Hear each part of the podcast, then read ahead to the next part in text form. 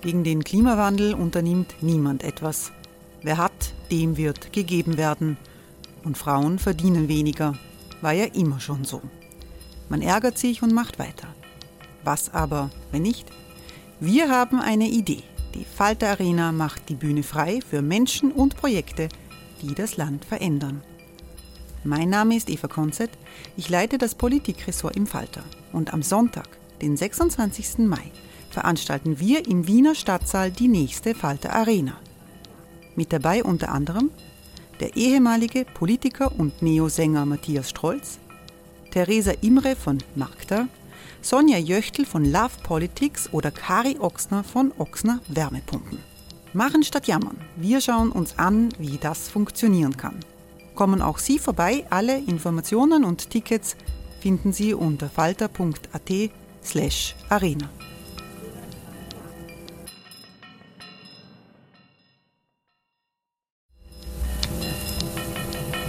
Falter-Podcasts werden durch Werbung unterstützt. Das hilft bei der Finanzierung unseres journalistischen Angebots. Ryan Reynolds here from Mint Mobile. With the price of just about everything going up during inflation, we thought we'd bring our prices down. So to help us, we brought in a reverse auctioneer, which is apparently a thing. Mint Mobile unlimited premium wireless. Ready to get 30, 30, bit to get 30, bit to get 20, 20, 20, bit to get 20, 20, bit to get 15, 15, 15, 15 just 15 bucks a month. So, Give it a try at mintmobile.com/switch. slash $45 up front for 3 months plus taxes and fees. Promo rate for new customers for limited time. Unlimited more than 40 gigabytes per month slows. Full terms at mintmobile.com.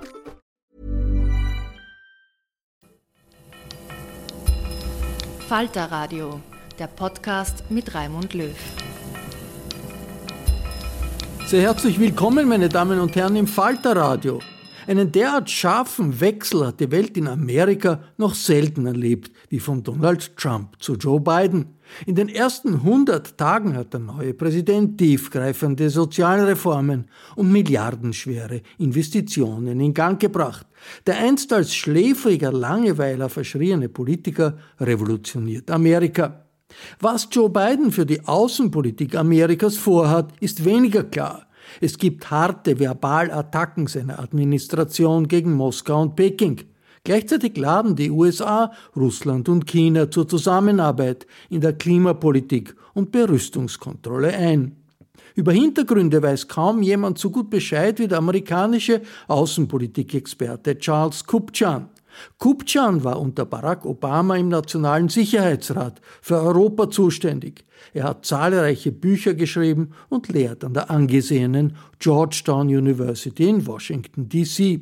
Im Bruno Kreisky Forum hat Eva Nowotny Charles Kupchan mit mir gemeinsam nach seiner Einschätzung der Bidenschen Außenpolitik gefragt. Das Gespräch haben wir auf Englisch geführt. Let me begin by suggesting that we are at the beginning of a third era in American foreign policy, American engagement with the rest of the world.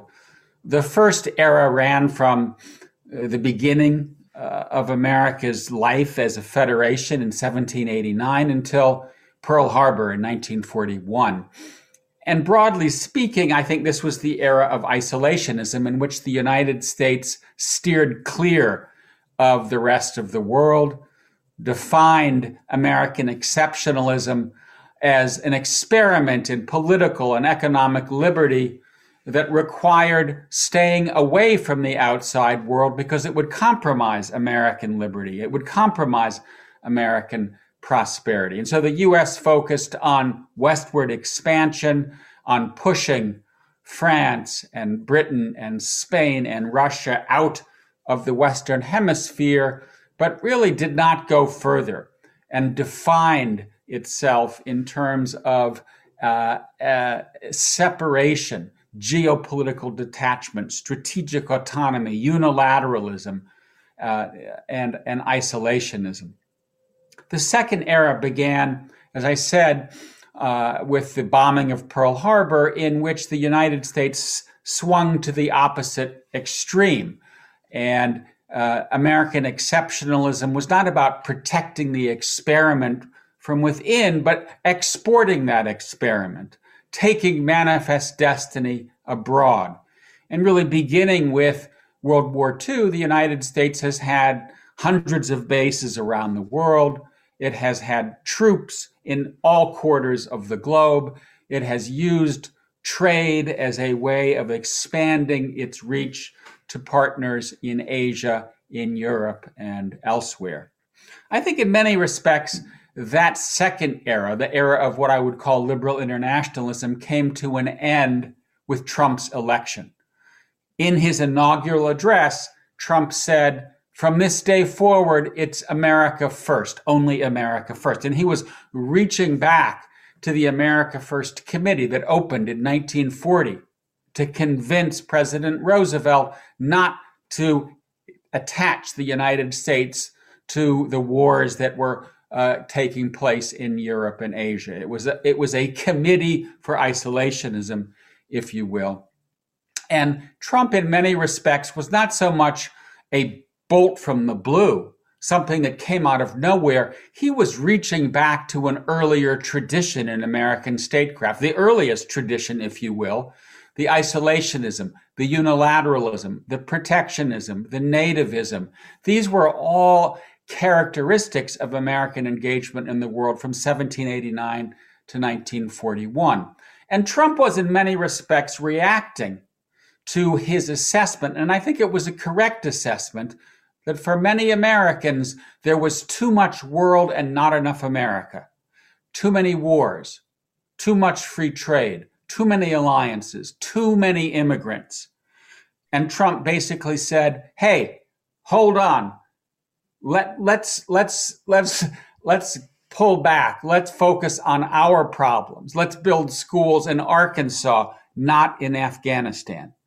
And I think one of the reasons that Trump was elected, one of the reasons that Trump was almost reelected, 74 million votes, was that he was correctly assessing this view among Americans that it was time to focus more on the home front. Now, that having been said, I think Trump dramatically overcorrected rather than easing off, rather than trying to rebuild a more modest brand of internationalism that was in keeping with public sentiment, Trump took a wrecking ball to the world that America made. He alienated allies. He tried to build a wall on the border with Mexico. He picked trade fights with everybody. And in many respects, this hurt him. Many Americans said he doesn't know what he's doing. And it did lead uh, uh, to to uh, a swing in the political pendulum back to the center and back to the Democrats. Hence, we see Joe Biden's victory in the November election. Now, where is Biden? I think in many respects, Biden's key task is to correct for Trump's overcorrection. There's no going back to the liberal internationalism of the late 19th and uh, excuse me, the late 20th and early 21st century. There is, I think, a sense that the United States does need to focus more on the home front. So, in many respects, I think Trump's, uh, excuse me, Biden's key challenge here is to find that middle ground, to find a way of stepping back and rebuilding the United States at the same time that it focuses on key challenges abroad. So let me end with just a few key uh, reflections on how I think Biden's foreign policy is likely to unfold. In two key respects, I think Biden will break fundamentally and has already broken fundamentally with Trump. One is bringing America back to teamwork, to international cooperation whether it is through NATO, allies in Asia, the Paris Climate Agreement, the World Health Organization, the Iran nuclear deal, the United States is indeed back as a builder of joint action, as a multilateralist country. And secondly, Biden is rebuilding America's commitment to democracy, to the rule of law, to political civility, to pluralism, to tolerance. I have to say, as an American who lived in Washington for the last four years, my country was unrecognizable. Trump was taking it in directions that were shocking. And Biden, when he said as a candidate, this is an election for the soul of America, he meant it. And he is trying to restore the soul of America by standing by the rule of law, by standing by social and racial justice. So on the, in those two key areas, multilateralism and the reaffirmation of America's commitment to Republican values, I think uh, Biden is is making critical corrections to Trump's mistakes. The three issues where I think we should keep an eye on and where may, perhaps we can uh, engage in our conversation would be the following Biden will be a domestic president. It won't be America first, but he has to put Americans first because one of the takeaways from the Trump era is that many Americans are unhappy. They are having a hard time making ends meet, putting food on the table, taking care of their families. And that's why Biden has said we will have a foreign policy for the middle class. We will focus on pandemic recovery, on infrastructure, on healthcare, on childcare, on new jobs, on green technology. These are critical uh, efforts to repair the American experiment and to rebuild the foundations for American engagement abroad.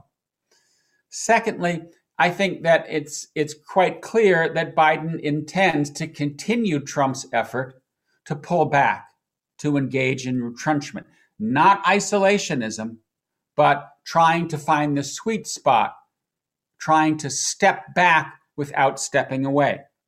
He's announced the withdrawal from Afghanistan.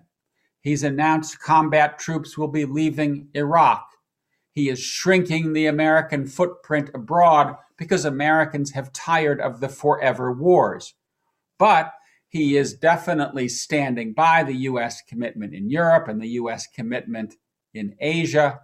He is trying to form an alliance of democratic states to deal with Russia and China and other threats to the geopolitical landscape.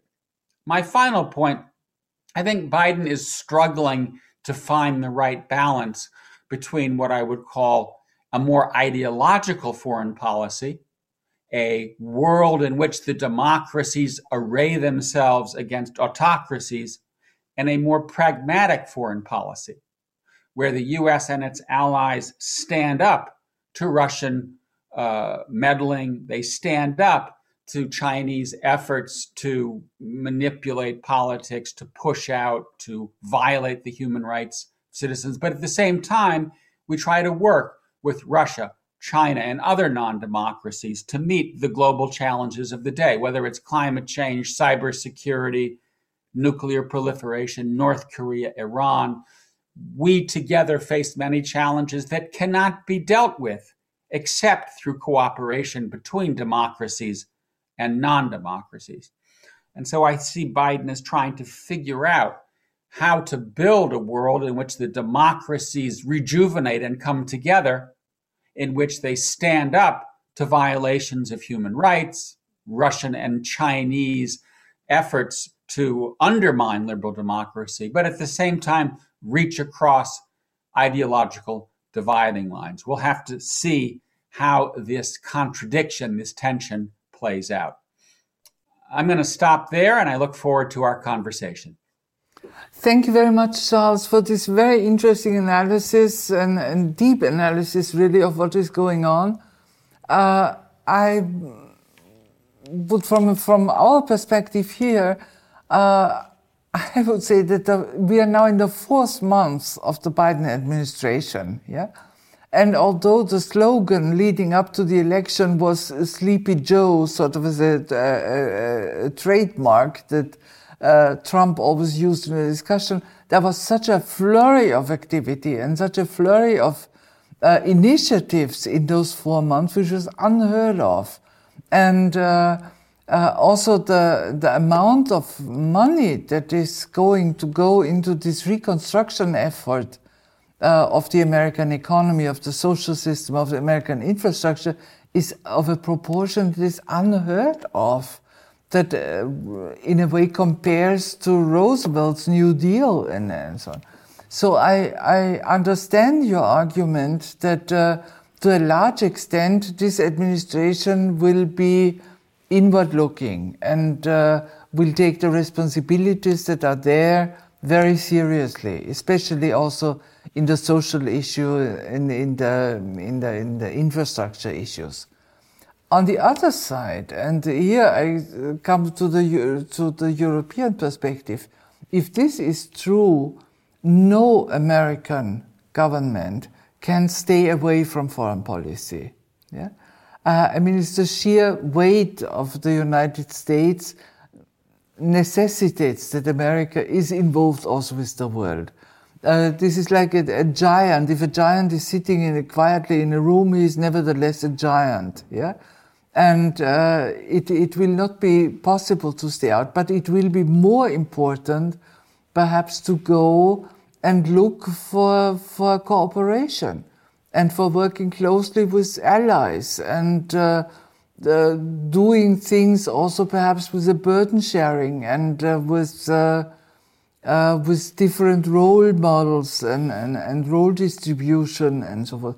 So I think that in, especially in this regard, uh, the importance of the transatlantic relationship is going to grow in the in the foreseeable future, especially also in those issues that you, you have mentioned when we talk about uh, strengthening democracy in light of authoritarian attacks here and there, uh, dealing with, with Russia, dealing with China, an extremely important issue, and, uh, and also looking at the inheritance of, of the problems in the Middle East. No, I, I, I agree with you in that there there isn't a an either or. And Biden himself has said this, right? He says there's there's no bright line anymore between domestic and foreign policy. And I think one of the one of the issues that he's focusing on is to try to rebuild domestic consensus behind engagement abroad, precisely because he understands, as you laid out, that the United States has important business abroad with Europeans and elsewhere that it needs to attend to. I think that you're right to say that we haven't seen anything quite like this domestically since the New Deal. And I do see this as a new New Deal.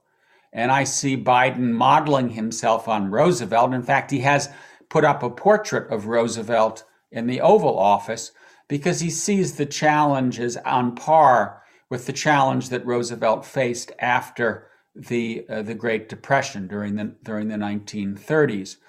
You know, a couple a couple points I would I would focus on. Number one, the uh, you know there there really is a sense of of emergency here in the United States. I cannot overstate that. You know, to to put it to put it bluntly, we have gone through a near death experience for American democracy. We just lived through a month in which the President of the United States refused to acknowledge the outcome of an election confirmed by all 50 states. And then we had a violent siege of the United States Capitol. And I think because of that and because of the shock of those events, there really is a sense that we need to repair the country from the inside out. And that's why you're seeing huge sums of money being put forward to deal with the pandemic, with infrastructure, with healthcare, with many with many other issues. There really is, I think, a, a, a call to arms to rebuild the country because American democracy is at stake. And if American democracy is at stake, so too is democracy everywhere else. And we've seen, as you both well know, the emergence of right wing populism in many democratic countries in Europe. This, the second point I'd make is that, that I do think that, uh, that you're right to say that Biden is going to be an Atlanticist. He has it in his DNA, in his bloodstream. He believes strongly that the United States and Europe are the anchor of the liberal international system. And I, and I agree with that assessment. But I think he will also look to Europeans to do more. He will look to Europeans to pick up some of the slack that uh, that is left behind as the United States reduces its engagement in the Middle East. Uh, and I would encourage Europeans to think about where they can step up, whether it is in the Eastern Mediterranean, whether it's in Libya, whether it's in Syria, to help deal with the world in which the United States is going to put its domestic priorities first and may be somewhat less involved, particularly militarily, in Europe's near abroad, in Europe's periphery, if you will.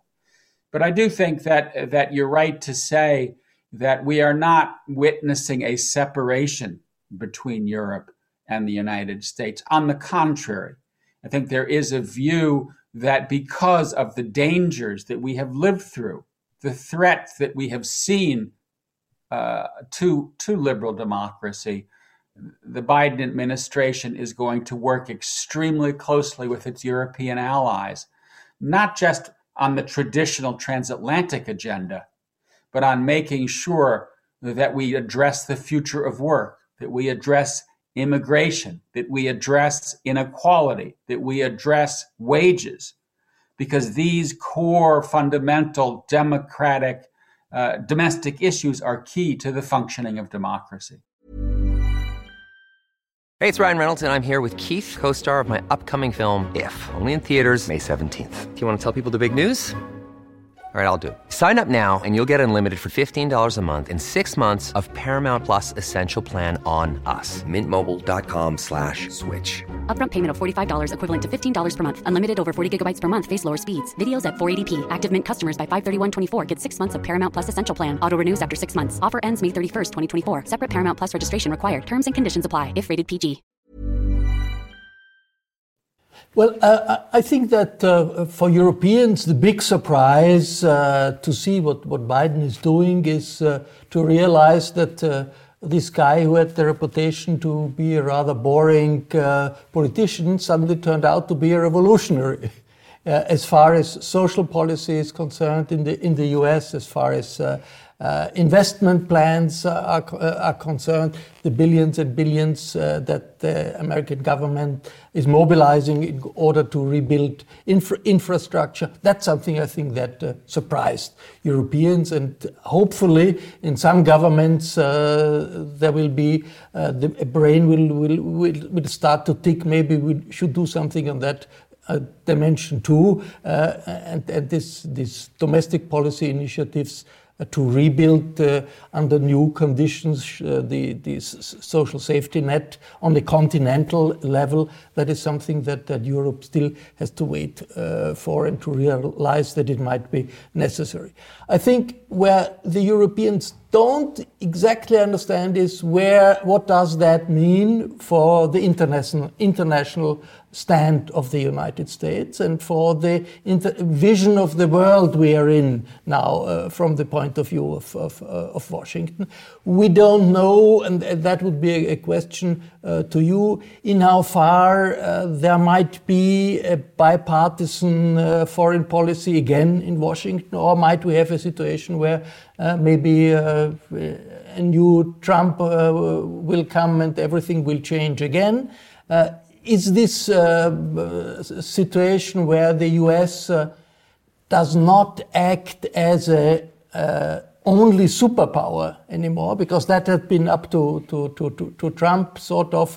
Uh, the situation was the US are the only really acting superpower and acted uh, on the uh, self confidence of being the only guy who counts uh, and that is changing, of course, independently of, of, of what uh, uh, the American for, foreign policy might have as far as priorities are concerned, because, as you mentioned, the international influence of the US is retreating. It's less than it was 10, 15 years ago because other powers, China, uh, but not only China, are acting more strongly are on, on, on the level of, of world politics, have a bigger role to play. And it's always difficult for a, superpower to realize it's not the only superpower anymore. There is a world where other uh, powers claim with good reasons that they are superpowers too, and they should be taken into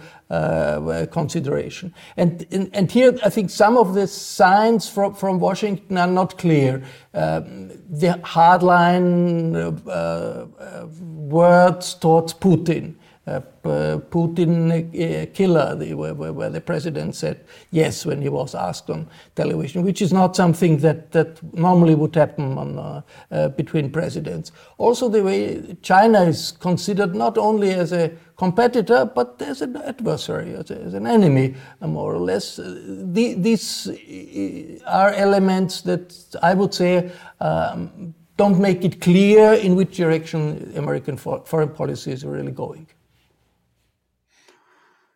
Well, you raise you raise two critical issues, Raimund. One is where are we on the question of bipartisanship, and is there a prospect for the rebuilding, the reconstitution of a bipartisan center that would look more like the U.S. during the Cold War or the U.S. before the George W. Bush and the Trump era, the Obama era?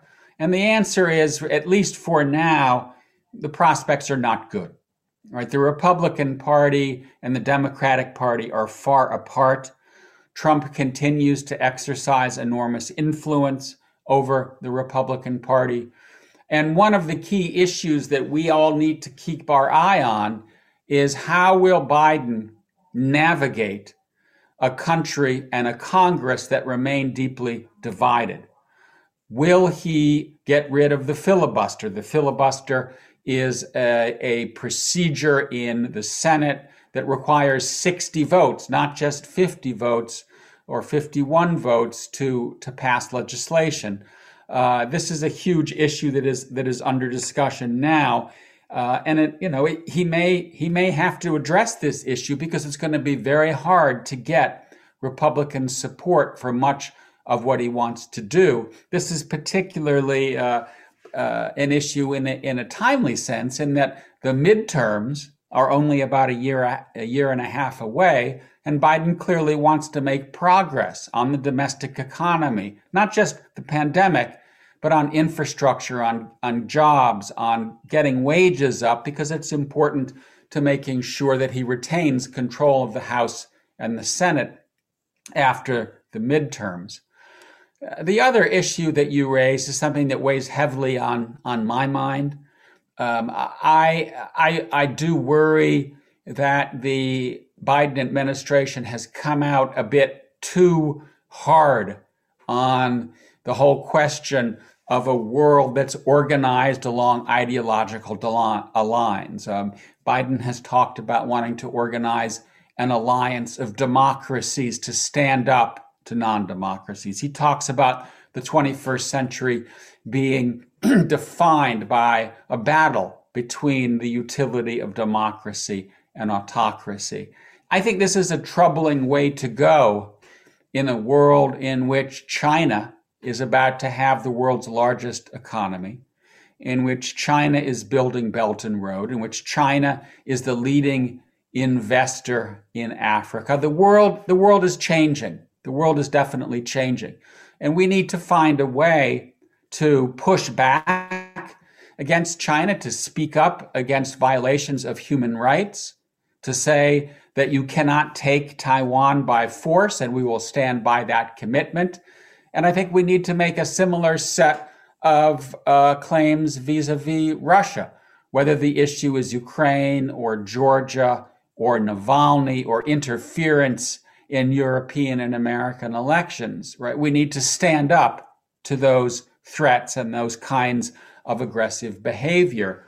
But the but at the same time, we do live in a much more complicated world, a more multipolar world, and as a consequence, we need to find ways to work across ideological dividing lines. Is Washington aware of that and ready to act accordingly? I don't know, to be, to be quite blunt. I think we're, uh, that they're still feeling their way forward on this issue. Um, I'm guessing that in some ways, what we're going to see here is tension between an ideological orientation, which is about a world that is predicated upon democratic alliances and the liberal international system, and the reality of needing the help of non democratic powers to deal with many issues, including climate change, including North Korea, including stability in the broader Middle East. And we'll have to just wait and see how ideology and uh, and the situation on the ground play out. But I do think that Europeans will have a, a, a real say in this issue. And especially when Biden tries to build a united front of European and Asian democracies to stand up to China, I think he will realize that they, in some respects, that will be an easy task. In other respects, it will be a very difficult task.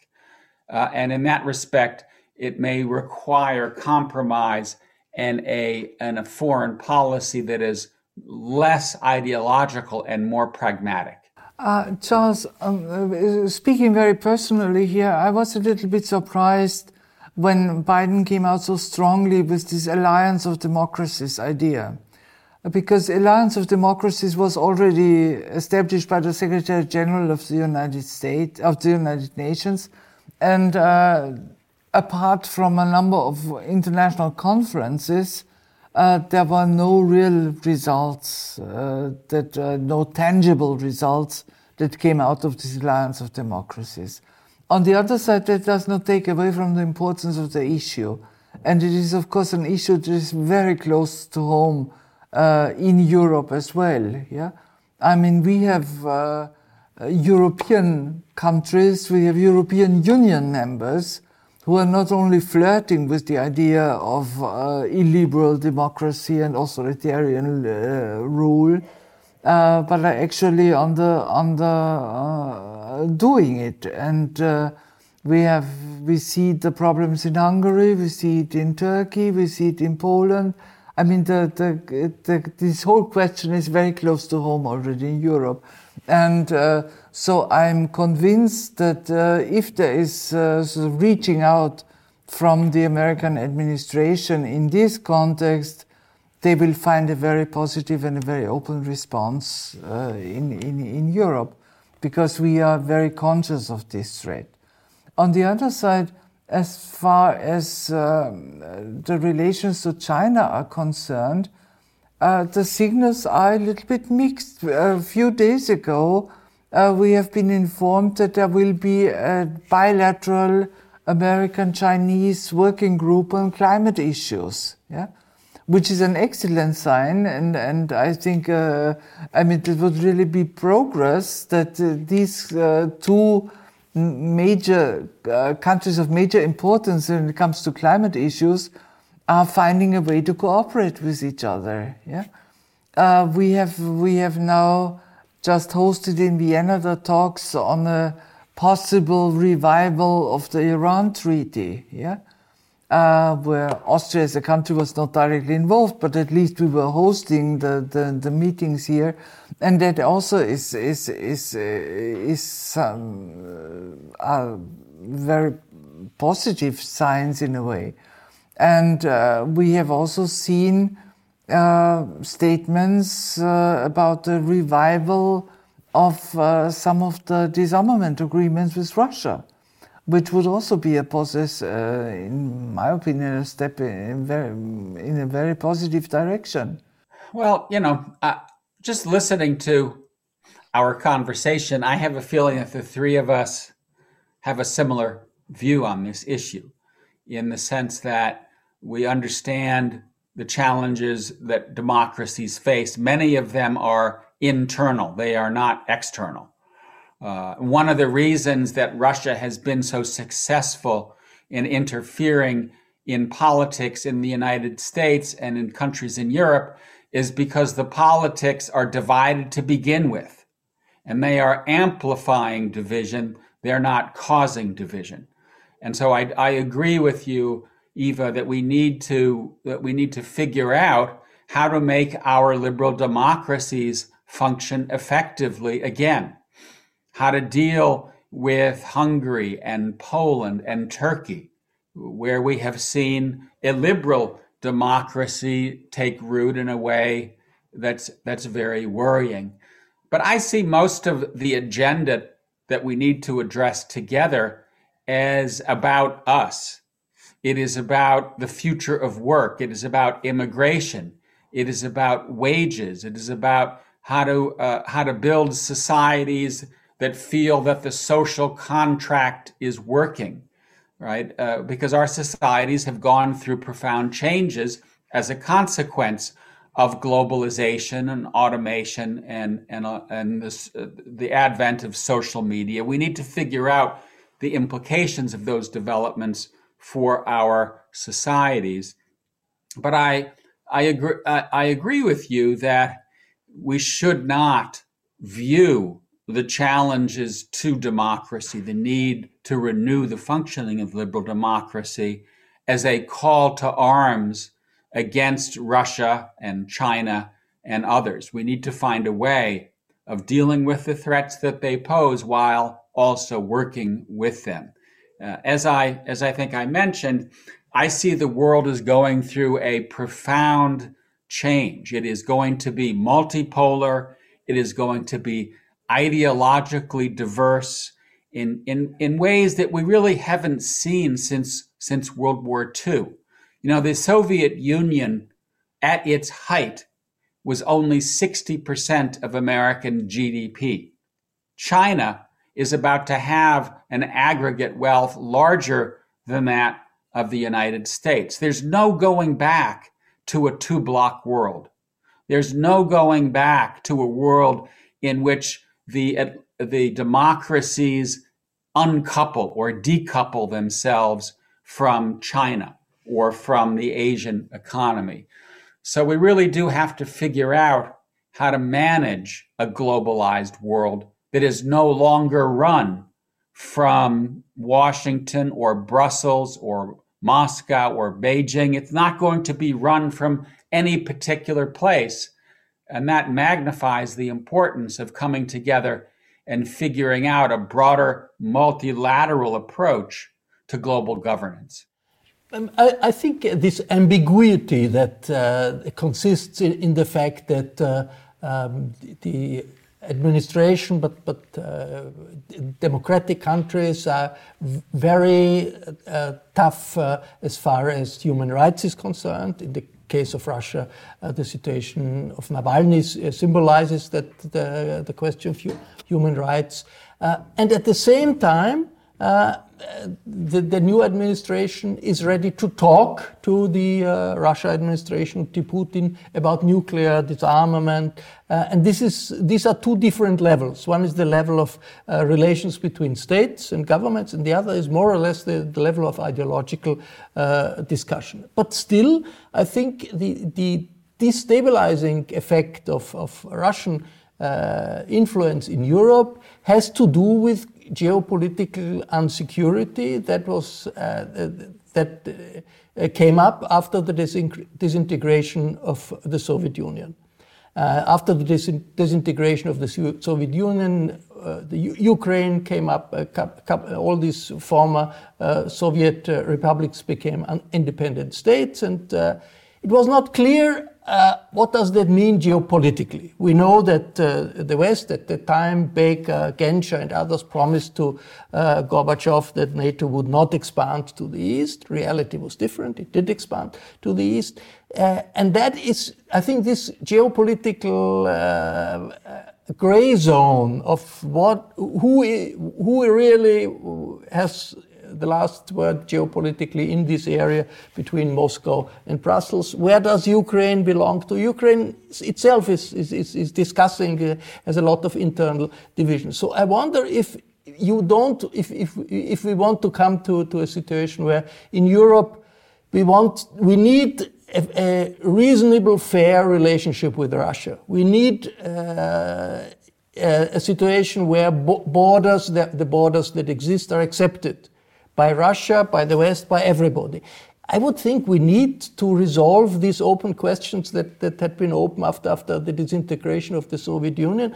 We need something like a new Helsinki agreement where everybody sits maybe in a long process together and says, okay, we may, we don't, we, we may, may have differences, but let's try and sort it out. And at the end, we come to, to, to, to a result where geopolitically we don't dispute anymore uh, who, whose uh, area of influence is Ukraine, whose areas of influence is uh, the Baltics, whose area of influence uh, is the Caucasus. And that is something, it's a broad view, this is a long term perspective, but I think if we want to, to stabilize the relationship with Russia, it will be very difficult to, uh, to avoid to confront these kind of questions. It will not be, it will be not be enough to discuss about democracy, about human rights. We will also have to discuss about the geopolitical role uh, uh, of Russia in the framework of the uh, uh, neighborhood of, of in Europe.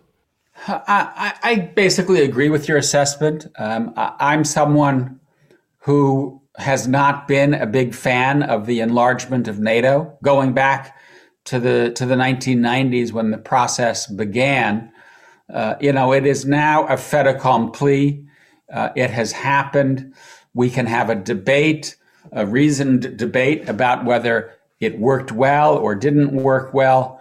But it has led to a situation in which the Russians feel aggrieved and in which they feel that NATO has encroached into their traditional sphere of influence. Now, wh- what do we do about that now?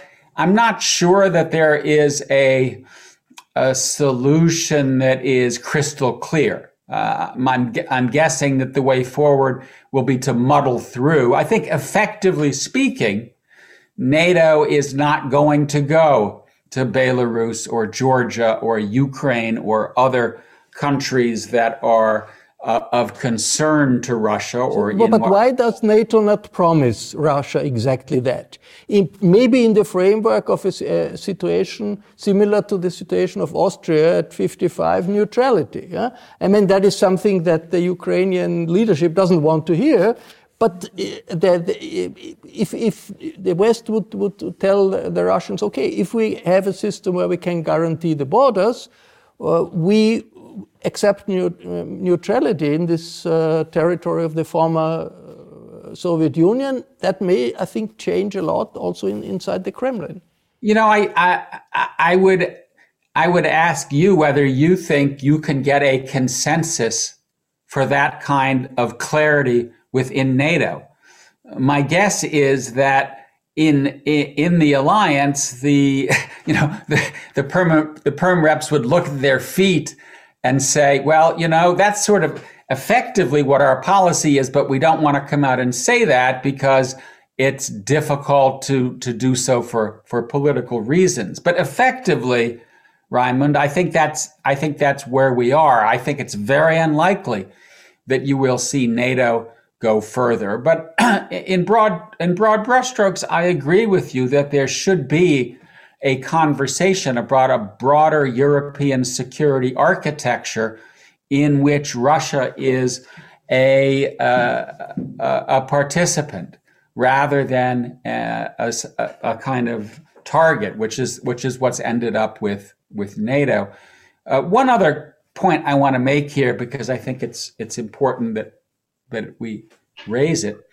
I think that we in Europe and the United States have made a mistake by pushing Russia toward China. Uh, you know, the, the relationship between Russia and China has historically been difficult, more conflictual than cooperative. But today we see a marriage of convenience between Russia and China because they collectively believe that they need to stand up to the West's encroaching ambition.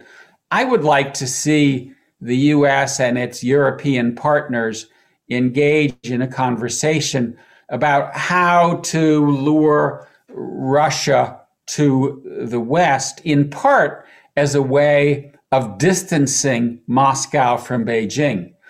Because, I mean, the last few minutes we've been talking primarily about Russia, but the big elephant in the room is China. It's China that's changing the world. It's China that has the resources to reach out to Latin America, to Africa, to Europe.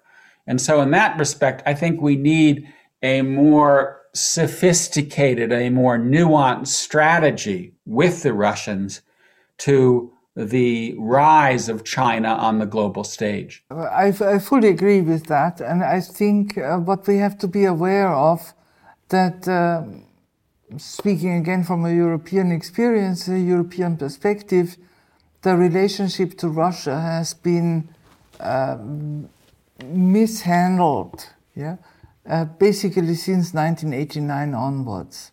And it will take a lot of effort and a lot of very uh, confidence building steps to put that into a balance again. Uh, we have, uh, Russia has been humiliated, Russia has been pushed away, Russia has been uh, badly treated, and, and, and so forth. And they feel that. It's a very proud nation with a long history and a long, uh, also political, uh, diplomatic tradition, and they take that very seriously. And I think part of, part of this um, messy situation that we are in at the moment uh, goes back to sort of psychological issues, yeah, of being badly treated, being humiliated, and so forth, and uh, goes in a way uh, beyond realpolitik. But that brings me to another issue that I wanted to raise, and uh, we have always, we have focused now very strongly on uh, President Biden and, and so on, but there is a whole administration around.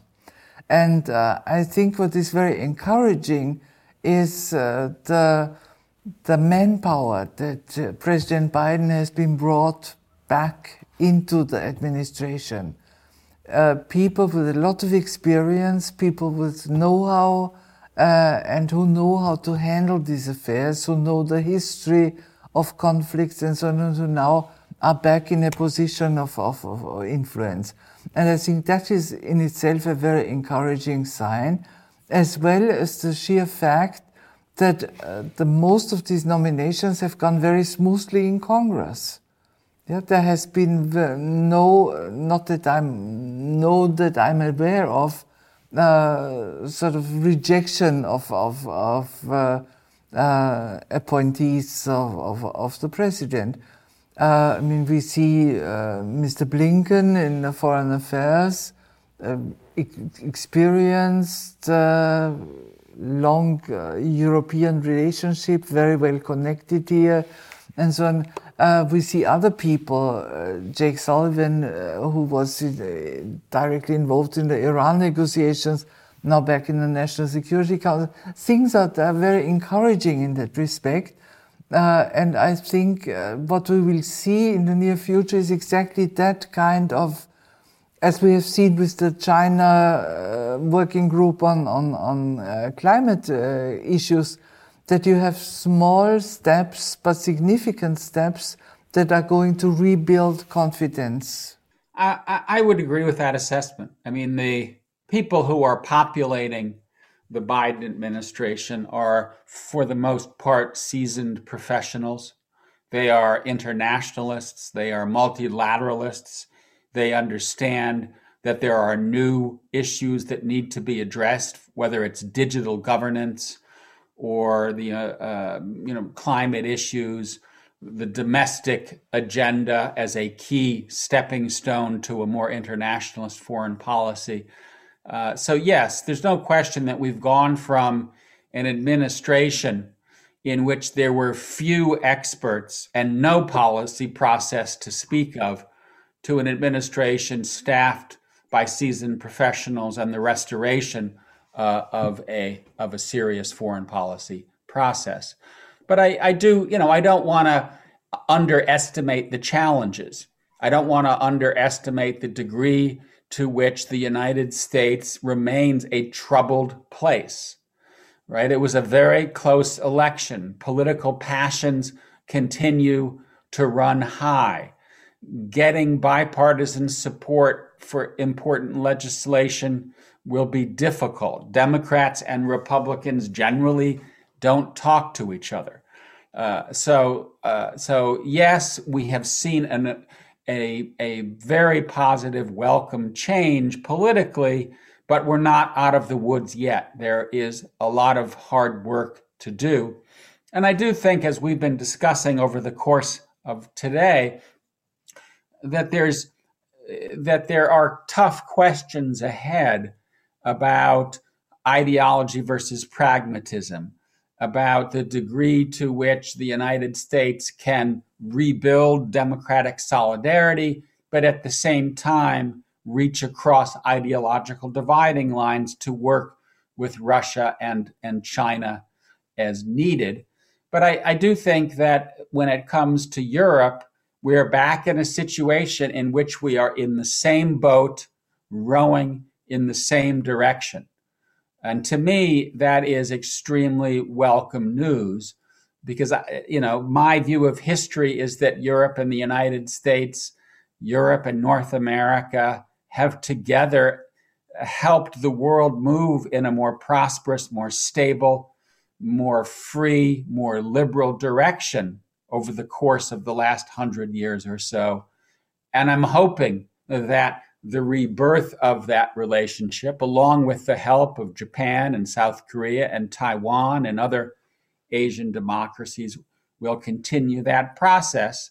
But as I've said, this cannot be at the exclusion of Russia and China and other countries that may not yet be democracies. We have to figure out a way to deal with a multipolar world at a time when the demands of global governance are unprecedented. I would uh, very much like to, to raise one, one more point the Iran negotiations that are taking place in Vienna now, uh, with uh, the administration uh, has signaled that uh, they want to come back to the uh, Iran nuclear deal, but the way how that would operate seems to be very unclear.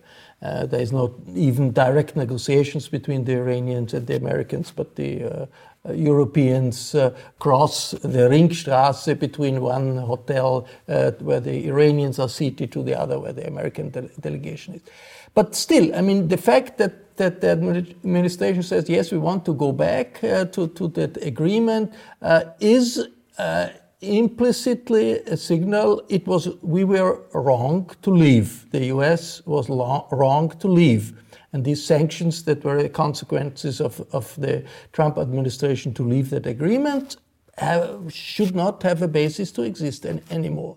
In, I understand it's a very complicated situation. You have the Israelis trying to do everything to prevent um, an agreement uh, to happen. Uh, included attacks that the Iranian in, in, in, Tehran that the Iranians consider terrorist attacks. We have a very uh, tense situation in the Iranian leadership, and we don't really know if these, these negotiations will lead anywhere.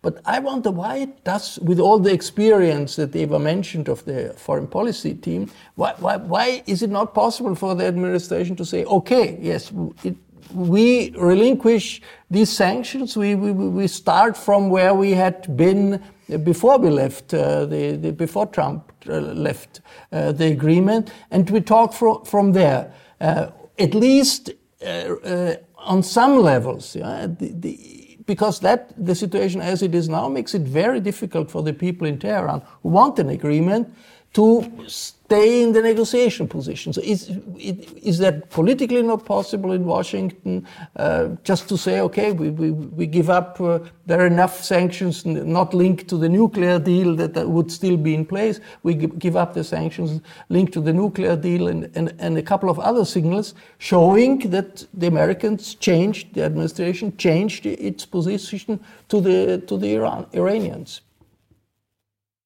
Well, I think the Biden team has been explicit from the beginning that withdrawing from the deal was a mistake.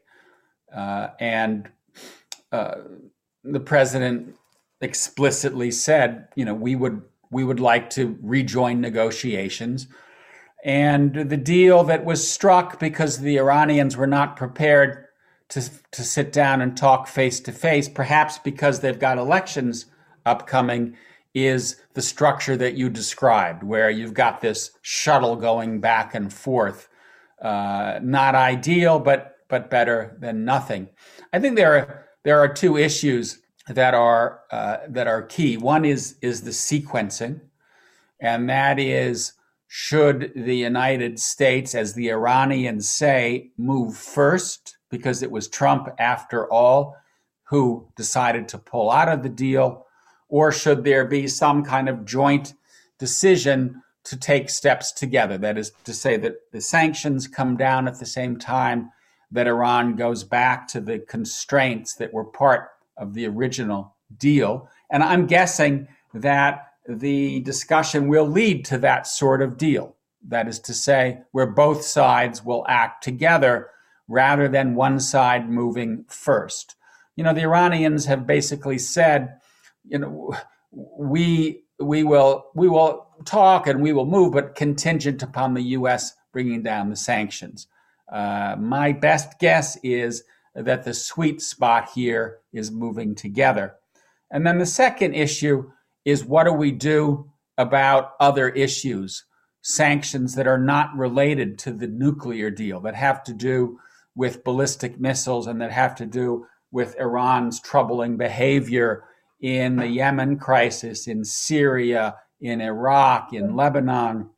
And there, you know, I think what they'll try to do is to compartmentalize, to have a situation where the issue of the, the nuclear deal is addressed, the sanctions related to the nuclear deal come down in response to an Iranian de- uh, agreement to put their nuclear program under wraps, and then we deal separately with, with the other issues. But yes, Raimund, you're right to say that this is a, a very difficult issue politically, and that even though this is not a deal that has to be ratified by the Senate, I think the president is is looking carefully at what kind of ultimate agreement with the Iranians can uh, uh, can enjoy domestic political support. Uh, we're at least at least we're in the game. At least the conversation is taking place. The the other issue that we that we have to watch, and here we haven't seen any movement yet, is North Korea where obviously we have a country that already has a nuclear weapons capability, and Biden has to figure out how to deal with that, uh, with that challenge. Sie hörten den amerikanischen Außenpolitikexperten Charles Kupchan in einem von Eva Nowotny geführten Gespräch im Bruno Kreisky Forum, bei dem ich auch dabei sein durfte. Beim Kreisky Forum bedanke ich mich für die Zusammenarbeit. Ich verabschiede mich von allen, die uns auf UKW hören, im Freirad Tirol und auf Radio Agora in Kärnten. Analysen zur internationalen Politik gibt es regelmäßig im Falter. Ein Abonnement des Falter können Sie im Internet bestellen über die Adresse abo.falter.at. Ursula Winterauer hat die Signation gestaltet, Anna Goldenberg betreut die Audiotechnik im Falter. Ich verabschiede mich bis zur nächsten Folge.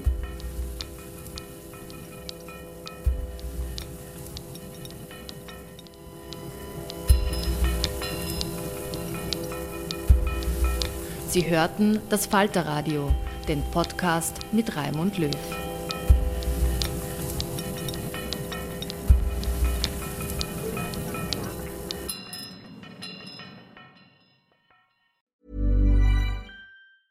Even when we're on a budget, we still deserve nice things.